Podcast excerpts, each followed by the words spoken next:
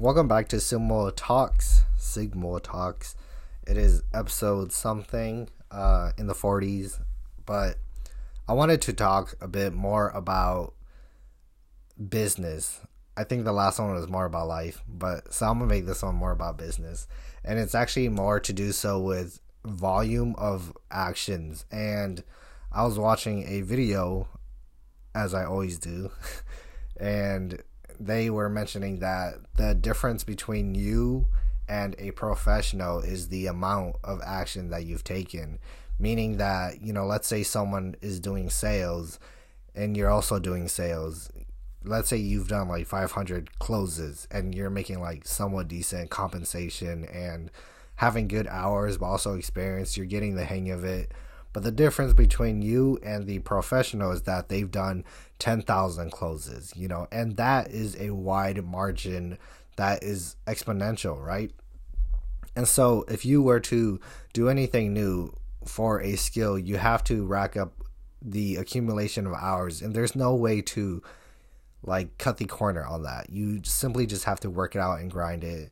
And every time that I've created a new video or podcast or you know blog or website there's there's actually always been like more and more things that I added but also can like change and the way I edit, the way I talk about things. Also, like if you compare the way I talk now to like the very first episode of the podcast, it's like completely different.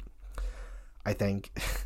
but the point is things are on an exponential scale. And if you really want to elevate your growth on social media or marketing or advertising or sales or you know even just life, you want to do things extra hard and doing what it takes, not trying your best.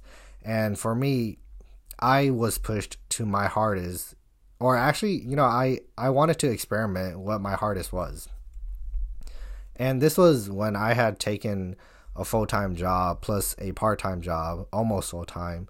And that was like me working almost 100 hours every week. And I realized, you know, I was tired, but I wasn't burnt out. I could certainly like keep up with it. But, you know, the fact is, I just didn't want to. And I think there's like a lot of elements that play. For example, one of them is urgency or necessity or maybe even scarcity, if you want to call it that.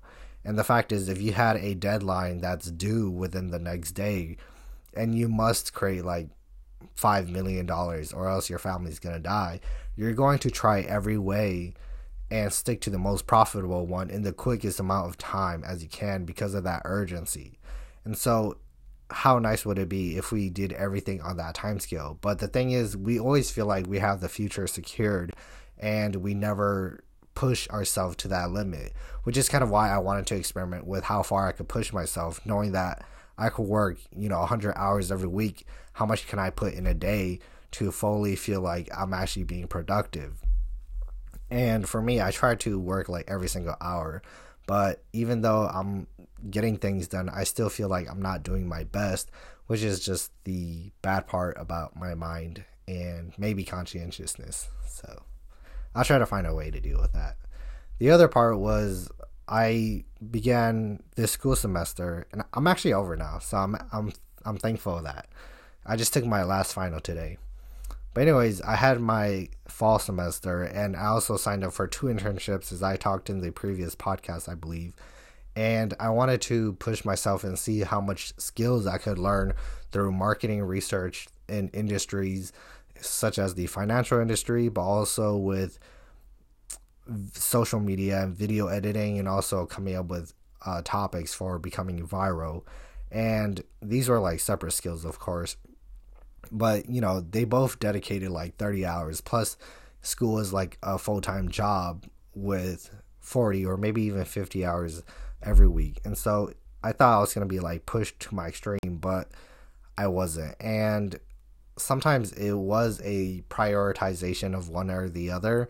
I think that's also why I mentioned in the past podcast as well, where you really have to prioritize what you think is most important to you, but also what's the closest to being due. So if I had an assignment that was due a week ago, but I had, you know, a work assignment that's due in the next couple of days, then I'll do that first and then the assignment. But if I know that the school assignment can be done like really quickly, like within an hour. Then I'll get that done and then work on the work assignment, if that makes sense.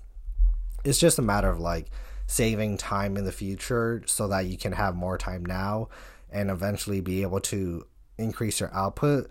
But also, the one thing that you have to remember is you can't always try your best because sometimes it's not enough. You have to do what it takes, which is just what I said. But the other thing is you have to remember that sometimes people's actions has more of an output than your actions, meaning that external circumstances can arise where they have oh my god, what I say? Like they they have more skills than you. They have more of a bigger audience. They have more leads than you. They have more marketing knowledge and current up to date industry like news sources and stuff that you might not have. And we just have to work with externalities like that and not play a catch up game, but also just be able to catch up. but essentially you want to maximize the actions that you take that gives you the most in return so that you can maximize the reach that you're going for. So if I'm trying to grow my social media account, then it's also helpful to be consistent and also, you know, produce like quick captions and B roll and also having the A roll alongside with like B audio and color grading and all that stuff. That those are nice, you know, like every creator is doing the same thing. But if I want to go a step further, then I need to increase my reach, which includes, you know, perhaps like collaboration with other creators, or I need to hop on like podcasts, or I need to go to networking events and tell people, and those people will tell other people, and I do work for them. Or, you know, perhaps I can, you know, include hashtags, but also um, create an ad on Facebook and boost my post, and that increases the impressions, which can have an increase on the reach and also you know increase your leads. And so you get more views because you're paying for it but then you also have the organic views on top of that which accumulates and it becomes a whole story because you can link you know five different videos to become a main campaign. And so my mind is like going all over the place but to me it makes sense. I hope it made sense for you.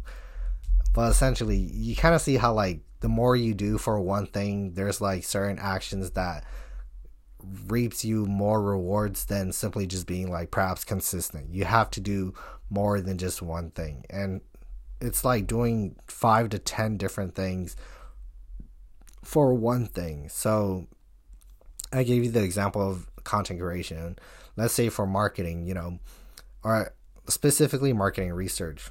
So sometimes people either stick with either uh, qualitative or quantitative, but in a market research, you have to do or a, or it's suggested that you do a funnel approach where you start off with the qualitative work and then you do your in-depth interviews or your perhaps uh, ethno ethnography. You do like three or five of those and then you do like 10 to 15 focus groups and then you start to run surveys.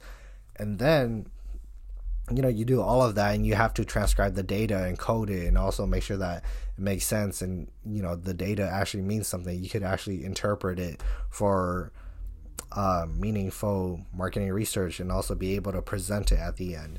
And so you do all of that right? But then you have to make sure to if you really like try to push yourself in marketing research then it becomes a question of how diverse your sample size is and also the way you write your questions, how well it's written. And then you also try to you know present in a way that's really understandable, but then it depends on, you know, who your audience is. And you know, the more you get for your money, that's essentially what it is, right? I feel like the marketing research example is not the best.